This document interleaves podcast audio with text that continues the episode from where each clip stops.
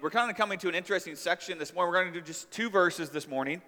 And uh, Paul, right in the middle of this letter to Timothy, just kind of drops this like major doctrinal anvil, like just like right in the middle of the letter, um, that I think we need to spend some time on this morning. I think it's going to be helpful to us. Um, and so we're going to be looking at um, the Bible, which I know doesn't sound strange since this is what we do every week, but uh, more specifically, like what is it that makes the Bible the Bible? Uh, because here at Harvest, we love God's Word. We love the Bible and everything about it. Um, anything else in the world pales in comparison uh, to God's Word. Yes, uh, we love it more than Ted Drewes on a hot summer night. Uh, we love it more than Sugarfire on Sunday afternoon. Uh, we love it more than the Cardinals, even though they are going to play. Amen. Um, more than the Blues. Uh, we love it more than Marvel movies and Netflix. We love it more than political parties or issues. We love it more than camping or going to the beach. We love God's Word because it's from Him to us, because He reveals Himself to us, because God wrote a book. Just think about how amazing and awesome is that? That the God of the universe would take the time and the consideration to write a book for us to be able to know Him. One of our pillars here is unapologetic preaching, where we seek to proclaim the authority of God's word without apology. Because we believe that exactly what he said is exactly what we need to hear. Nothing more, nothing less. And the good news is, as we look at the letter of Timothy here, Paul also loved the Bible, and he's going to tell us why in this passage, uh, exactly why, and it's going to be this reason. The Bible is God's powerful, profitable, and purposeful word to me. The Bible is God's powerful.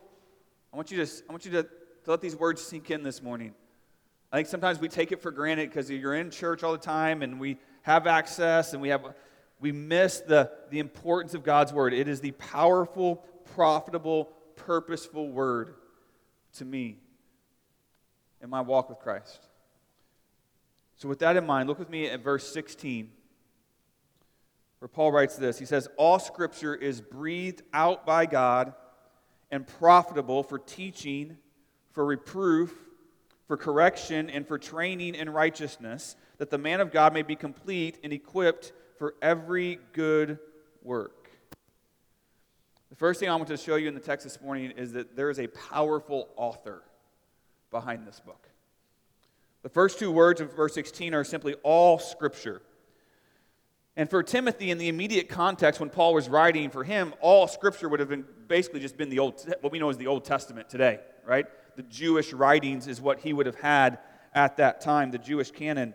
However, throughout the New Testament that we have now, we see that there are several places that show that the early church during Timothy's time already considered many of the writings of the apostles to be equal to and part of Scripture, even before it was put into the New Testament format. Let me give you some examples of that. 2 Peter 3, verse 15 and 16, Peter writes this He says, And count the patience of our Lord as salvation, just as our beloved brother Paul, talking about Paul, right, also wrote in his letters, like the one to Timothy, to you according to the wisdom given him. Right? Given by the Lord as he was writing, as he does in all of his letters when he speaks in them of these matters. There are some things in them that are hard to understand. Amen. Um, which the ignorant and unstable twist to their own destruction. But catch this at the end as they do the other scriptures. All right, so he's comparing here Paul's writings, Paul's letters, to the other scriptures as if they are equal in coming from the Lord. Another place we see this is actually in 1 Timothy, the first letter that Paul wrote to Timothy, verse, chapter 5, verse 18. It says, For the scripture says, You shall not muzzle an ox when it treads out the grain. So Tim, or, um, Paul is quoting an Old Testament scripture right there. And then he says, And the laborer deserves his wages. But that's actually a quote of Jesus from the book of Luke. And so here, Paul is already quoting the book of Luke next to the Old Testament as if they are both equally scripture. And so we see that when Paul says all scripture here in this verse 16 for us today, he is talking to, specifically about the Old Testament to Timothy, but he's also in this way of thinking for, the, for that church, for the, the New Testament church, they would have thought about it also including the apostles' writings, and certainly for us today who now have those canonized in the New Testament. When he says all scripture, he means all of our modern day Bibles. And so I, I want to just take some time this morning because I know that there's a lot of questions today in our culture, in our society, about the relevancy, the authority, the place that the Bible has in our lives.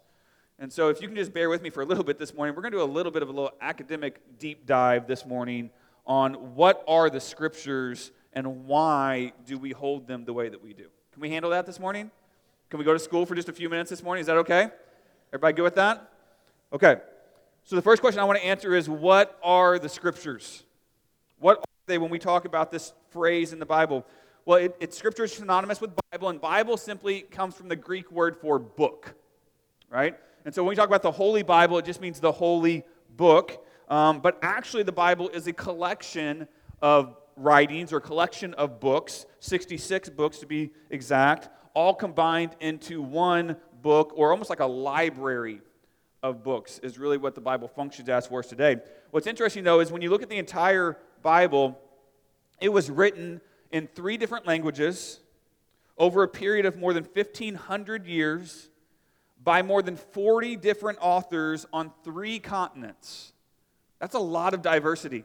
That's a lot of different opinions and perspectives and backgrounds. And, and yet, with all of that difference in the human authors, yet there is perfect unity and perfect continuity across all of the Old Testament and the New Testament. Pointing to the fact that there was a greater author above them that was writing this book.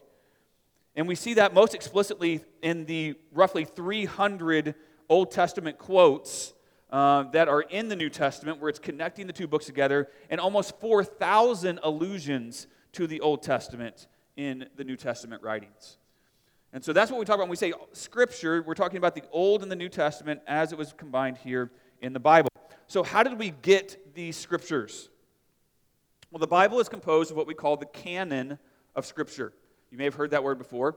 And the, the canon simply means it's a collection of books that the church has recognized as having divine authority in the matters of faith and doctrine.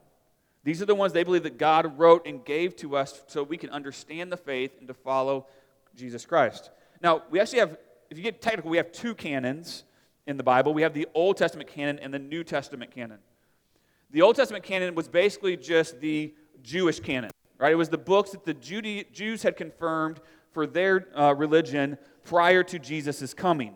And when we look back and through history, um, they not only affirmed the set of books, but then when Jesus came, he also affirmed that same Jewish canon um, that he held up as scripture.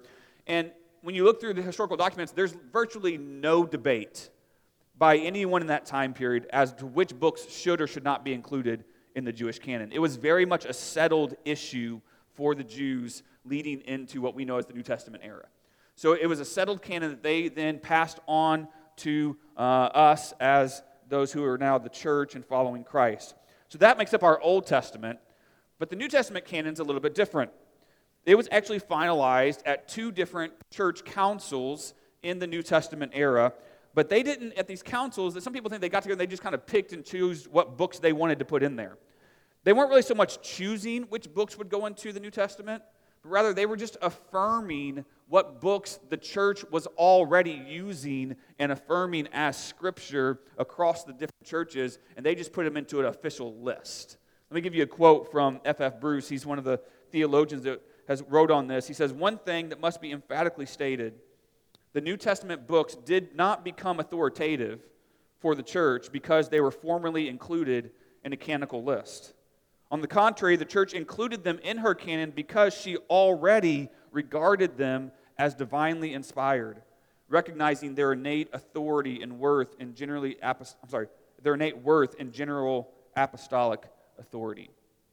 And so the Council of Hippo in 393 and in the Council of Carthage in 397 were really just the churches coming together to put into an official document the books they had already agreed were indeed from the Lord and part of modern day scripture at that time.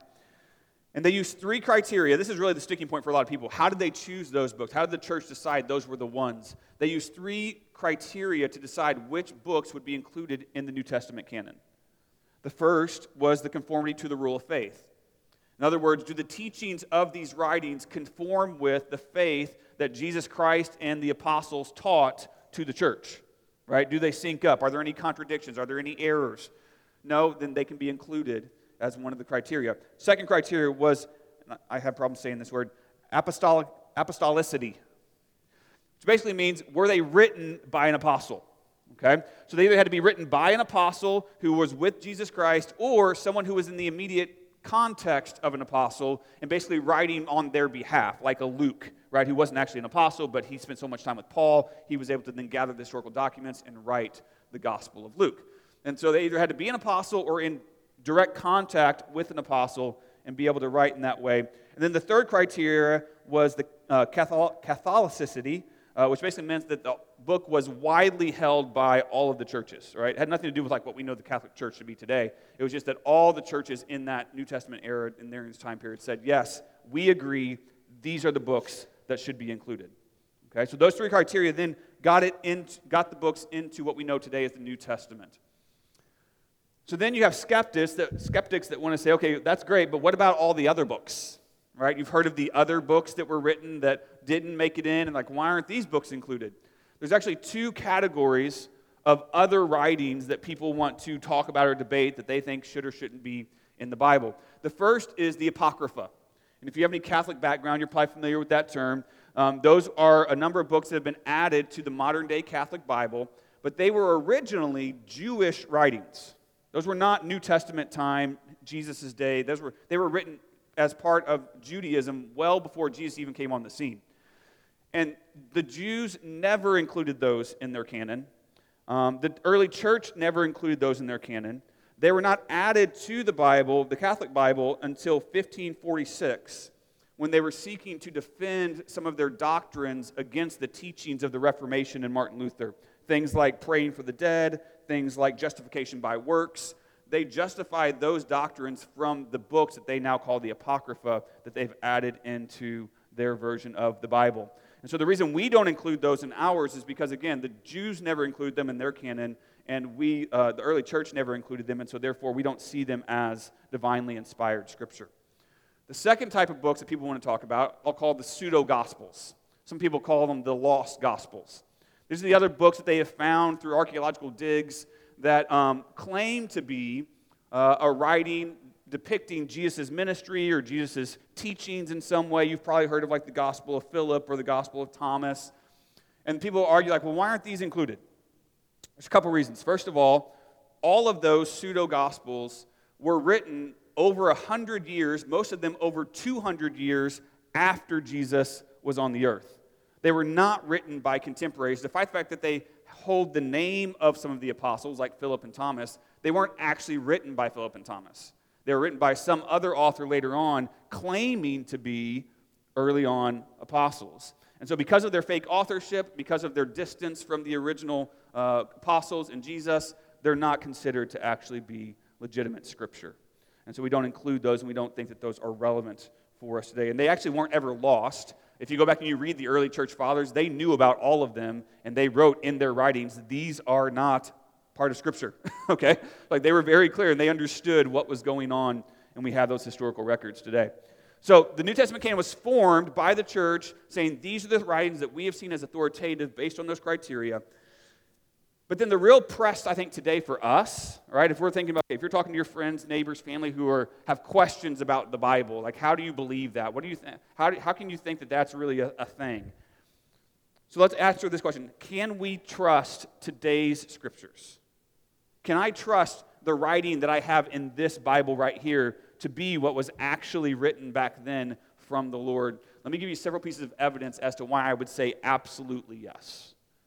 First of all, academic evidence. Right? We can start there.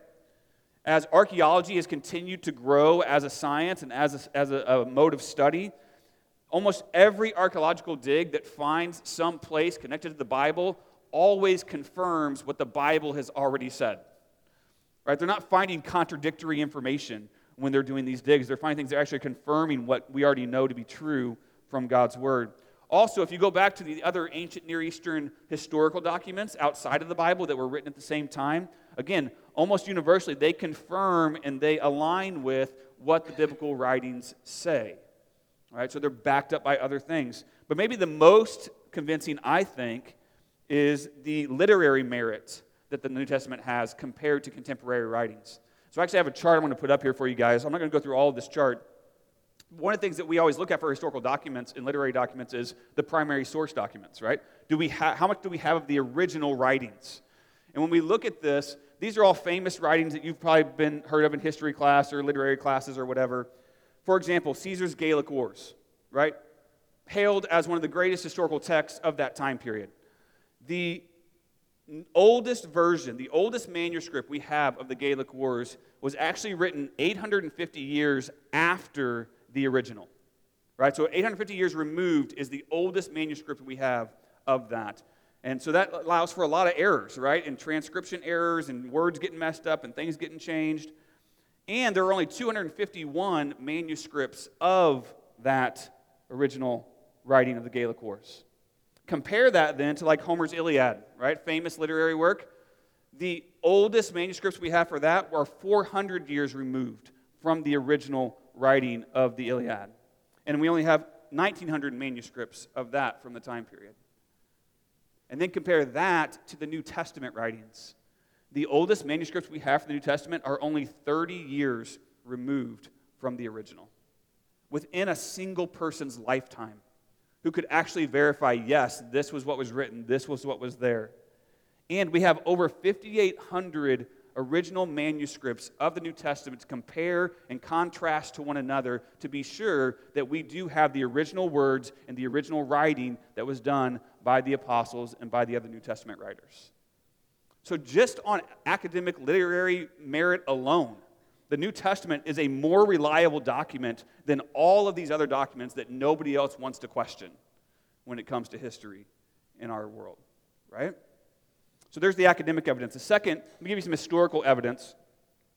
Um, first of all, the Bible has stood the test of time. I mean, think about it. It's kind of crazy. This obscure book from this tiny little religious sect has grown to become the best selling, most widely published book of all time.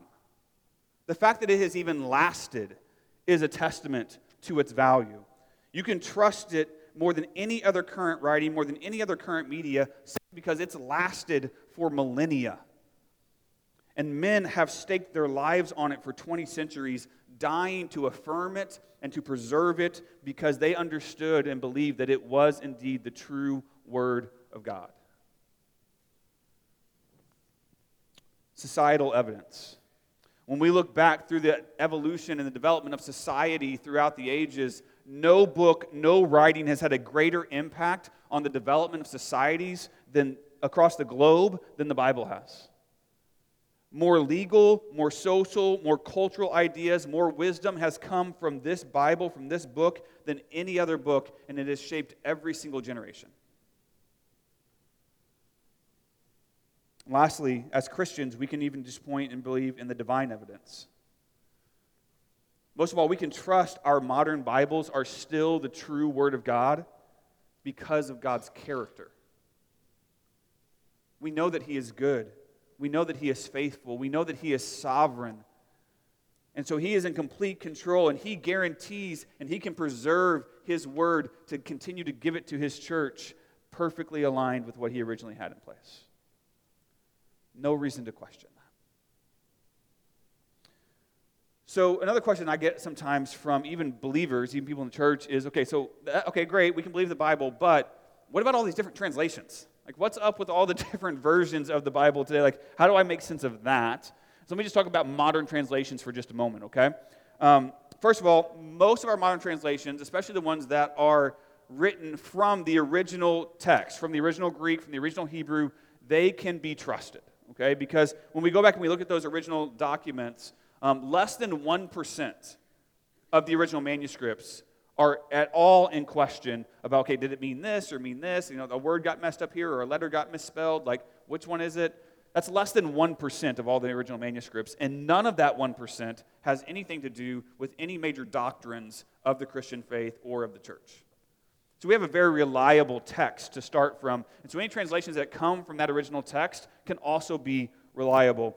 There's three major types of translations that you need to be aware of, though. There is a word for word type of translation, and the goal with a word for word is to seek as far as possible to capture the precise wording of the original text, right? So this word means this, this word means this, word for word translation.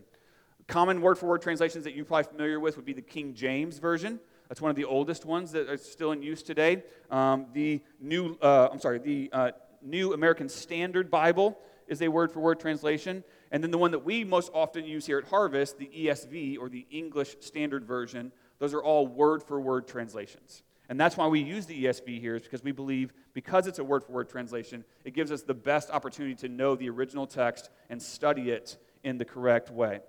There's other translations, though, that are, also can be helpful at times. Uh, there is thought for thought translations.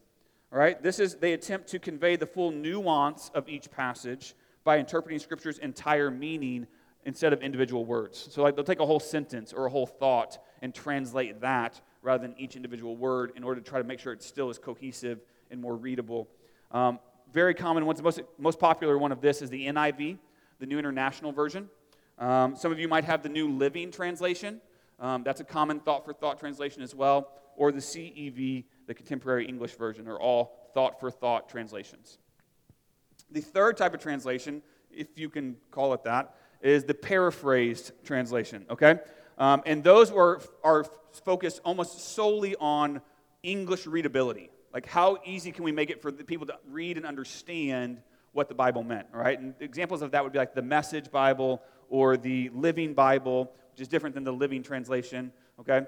And so those are, again, they, they have their place. They can be helpful when you're trying to get the sense of a passage and have an understanding of it, maybe a difficult section. But for serious study of God's Word, we want to go back to those word for word translations. They're going to be the closest to the original text, okay? And so when you're talking about the Bible, when you're talking about believing or understanding or, or putting uh, trust in God's Word, we have everything that we need to believe that what we hold in our hands is the original words of God to us through all of these means that I've just talked about. So, all of Scripture, Paul says, go back to the text now, verse 16 all scripture is breathed out by God. Literally, that could be translated just that it's God breathed, like it comes from his mouth. It's the actual words of God, not words of man, which is another big sticking point for some people. Like, isn't this just something that a bunch of human guys wrote? No, no, no. Paul's telling us here listen, it was not God and humans like collaborating to write this, right? It was not humans writing something and then God coming along and editing it after the fact. It wasn't God just giving general ideas and then the human authors trying to figure out how to write that down in their own words. It was not God dictating to them as secretaries, right? It was it's not human writings that we then get to read and put our own divine meaning on today. These are the actual words of God that He breathed out and gave to us. And so, the question of who wrote the Bible, I would answer like this The Holy Spirit worked in and through human authors to record God's words. The Holy Spirit worked and moved through the mind and the hearts of human authors for them to actually write and record God's own words. That's what he means by God breathed. In the theology world, we call this verbal plenary inspiration. There's a big fancy term for you, okay? It actually just means verbal, the actual words of God plenary, every part of the Bible is inspired, God breathed revelation. So every word, every part is God breathed revelation. That's what it means. And that's what Paul's talking about right here. And again, we see this both with the Old Testament and the New Testament. When you go back to the Old Testament, God used this same process to record the salvation history of the Jews and to speak through his prophets to give us the Word of God. That's why you see over and over in the Old Testament. Have you ever seen that phrase, um, thus saith the Lord, or if you don't have, you never were King James person, um, it just says, the Lord says, or whatever. Like, it's because God was actually speaking his words through the prophets. They were just relaying what he was saying to the people. Later on in the New Testament, Jesus, Paul, and Peter all affirm that the Old Testament was indeed scripture that was breathed out by God. In the New Testament, Jesus promised his disciples, he promised his followers that when he left, after his resurrection, when he went back into heaven, that the Holy Spirit would come and the Holy Spirit would communicate all of God's teachings and all of God's words to the apostles. And then in turn, they wrote them down so that we would have them as part of the New Testament. A couple verses for you on that one. John 14, 26. Jesus says, But the Helper, the Holy Spirit, whom the Father will send in my name, he will teach you all things and bring to your remembrance all that I have said to you. That was the Holy Spirit working through them to develop Scripture. Verse, uh, John 16, 13, and 14 says, When the Spirit of truth comes, he will guide you into all the truth. For he will not speak on his own authority, but whoever, whatever he hears, he will speak. And he will declare to you the things that are to come. He will glorify me, for he will take what is mine and declare it to you. Take what is mine, God's words, and declare it to you so you can teach it to others and write it down so we can have it as part of our New Testament today. So Jesus promised this is the way it was going to work even before he left. And so, last question is why is the Bible our authority? Because that's really what it boils down to. When somebody wants to argue with you about the Bible and the legitimacy of the Bible, they don't really care about the Bible. they just care about the authority that the Bible has that they don't want to submit to. So, why is the Bible our authority? because it is the words of the perfect, holy God.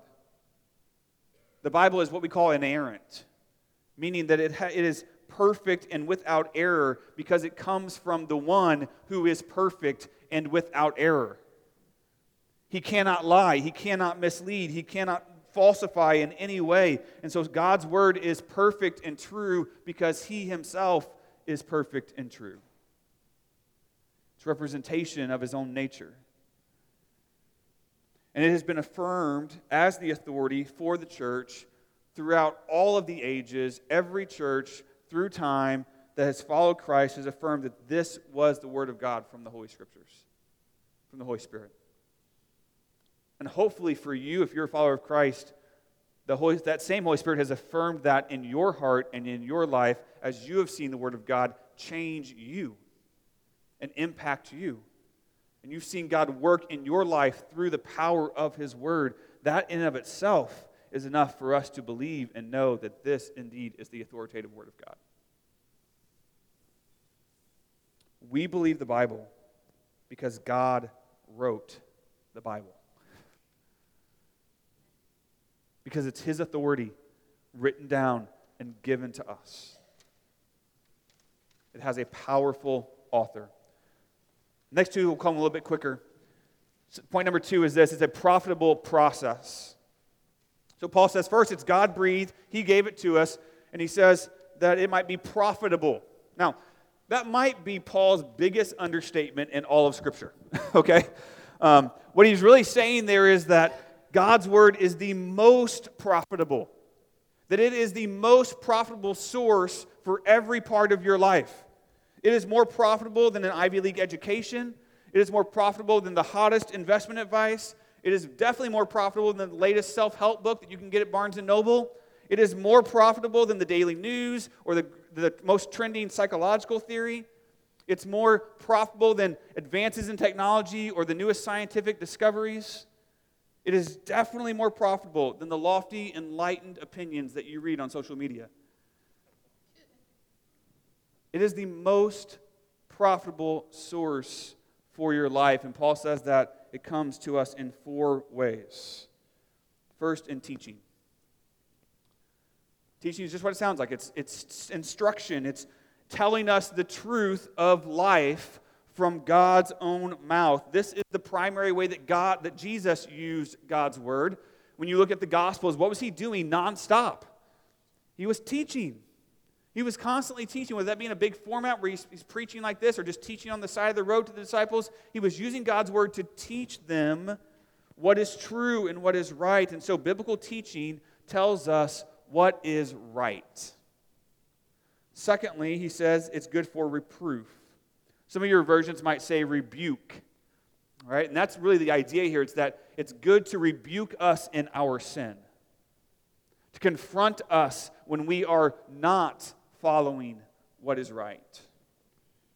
Not in a mean spirited way, not in a vindictive way, not in a punitive way, but as an act of love that God loves you enough not to leave you in your sin, not to allow you to continue to walk and be hurt by the sinfulness of this world. And so He loves you enough to call you out of that and rebukes you and calls you to repentance. And for those of us who truly love God and are following Christ, that's something that we will not shun at or bristle at, but rather we will receive and we will actually even desire that God's word would rebuke our sin, reproof us so that we might turn and be repentant before the Lord. And so biblical reproof tells us what is not right. Right? What's not right in our lives when we're sinning against the Lord and his word. Third is correction. This comes right on the heels of reproof because it's this is when it works to restore us back to God. So it doesn't just tell us what we're doing wrong, it tells us how to get back right with the Lord.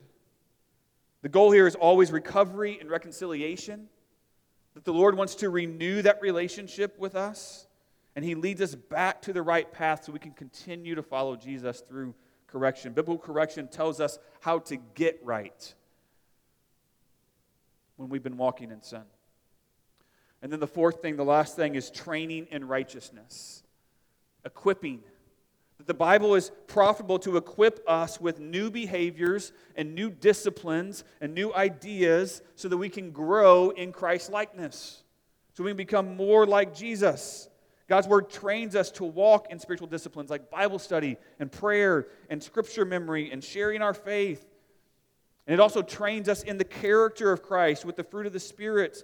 Teaches us how to love God and love others so that we can walk with Him day in and day out. So, biblical training tells us how to stay right, how to keep ourselves on the path of following Christ. And Paul says all of these things are profitable for us. Our youngest daughter, Ava, just started playing basketball, and it's given me a chance to, to coach her teams. And this is kind of my, my first time really coaching, especially little, little kids like this, little girls. Um, and so I'm like, all right, we're just going to start with the basics, right? We're just going to do some dribbling and some passing and some shooting. Like, we're just going to hit the basics. And, um, and so they were doing good, and they're growing, and they're learning. But once we got to the first game, it became very, very clear that those three things were not enough. they, they, they didn't know how to play defense. They didn't know how to get open for a pass. They didn't know how to rebound. Like there was so much they just didn't have yet because we didn't have enough time to get to that yet. And so I had to adjust my coaching approach to incorporate all of those skills into the practice so that they could have everything that they needed to be successful. That's what Paul's telling us here about God's Word. If you're going to follow Jesus, you need all four of these things. You need all of the parts in order to be able to follow Jesus faithfully and successfully. If you lack the Bible's teaching, you're going to become frustrated because you won't know what target to aim at, what is right in following Christ. If you lack the reproof of the Bible, you'll never see change in your life, and you'll just continue to live on in the same patterns of sin, feeling like a hypocrite because you know it, but you can't ever change anything. If you are lacking the correction of the Bible, you'll never experience the grace of restoration. You'll only experience the shame and the legalism of sin. And if you're lacking the training of the Bible, you'll be hopeless to stay on track and to keep moving forward, and you'll keep falling back into the same sinful patterns of life. We need all four pieces working together. They're all profitable and Paul says you need them if you're going to follow Jesus. So we submit to the Bible because God wrote the Bible. We submit to all of it the reproof, the training, the correction, the teaching. We need all of it. We submit to all of the Bible because God wrote the Bible. And we need it. Lastly, is a purposeful outcome.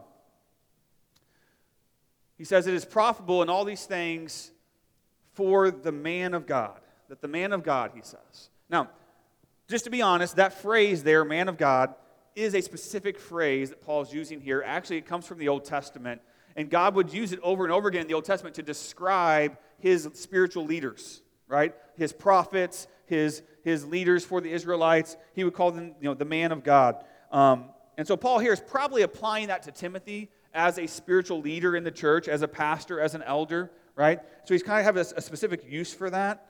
But as we learned about a couple weeks ago, spiritual leadership, maybe it was that last week, God does not expect spiritual leadership in the church to be a vacuum, right? Where only certain people get it, right? Like you and you, you get to do that. The rest of y'all, sorry, you're out of luck. That's not the way God works. He thinks about spiritual leadership and discipleship as two sides of the same coin.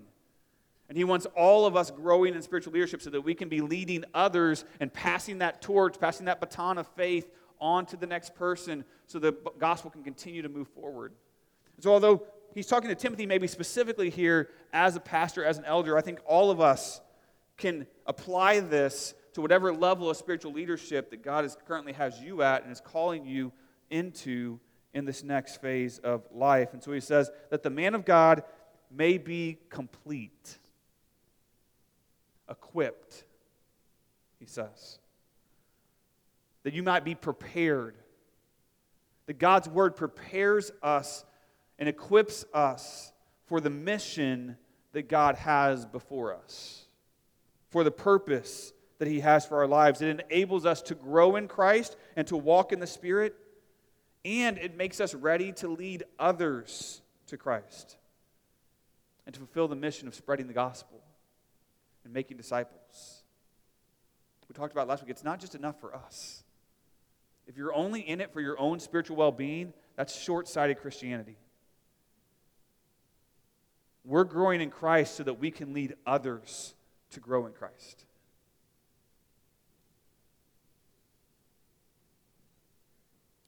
And he says here the primary thing that we need in our lives, the primary thing that will be profitable to help us follow Jesus and fulfill the mission is God's Word.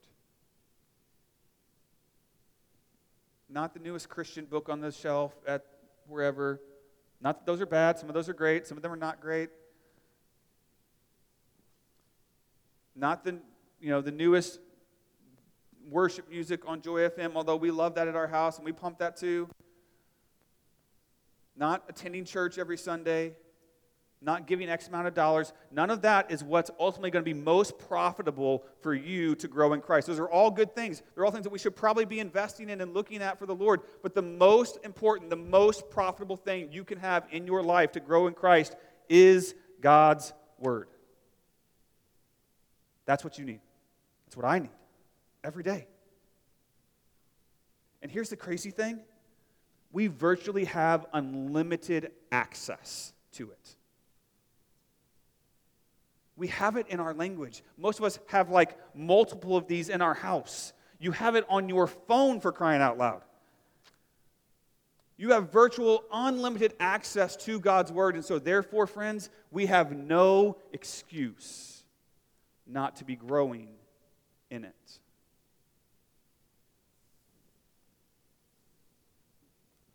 He says that it might, we may be complete and equipped for every good work. That's God's purpose for your life. That's the whole reason you exist, is to fulfill the good works of God that He planned beforehand that you might walk in them. And God's Word prepares you for those good works, both personally, it prepares you as you walk out your faith and you follow Christ, and it prepares you missionally as you lead others to know and follow Jesus, as you're passing on that torch of faith. This is our purpose. And God's word empowers us to fulfill it. We follow the Bible because God wrote the Bible. So we want to know what it says, and we want to do what it says. The Bible is God's powerful profitable and purposeful word to me, to you. God wrote a book. Do you believe that today? Like, not just in your head, but do you believe that with your life? Do you live in such a way that you actually believe God wrote this book to you? Not just with Are you living under the authority of God's word? Are you living submitted to the process of God's word? Are you living on mission with God through the power of his word? I believe with all my heart that God is speaking to you right now through his word. Are you listening? Are you following? Are you reading? Stand with me. Let's pray let's respond this morning to the Lord. Heavenly Father, we just come before you today, God, thankful. Thankful, Lord, that we get to do this every Sunday, that we get to come and sit under the powerful, profitable Word of God. Lord, that you fill us with your truth and you fill us with your goodness, Lord, that you reveal to us who you are. Thank you, Lord, for teaching us. Thank you for leading us. Thank you for even when you reprove us and when you correct us, Lord. Thank you for opening our eyes to Jesus and calling us to turn back to you through the Word of God. Lord, we love you. We say yes. We say yes to you, Lord. We say yes to your Word. All the promises, all the truth, we say yes, God. Take our hearts. Lord, fulfill your word in us today. Pray all this in Christ's name.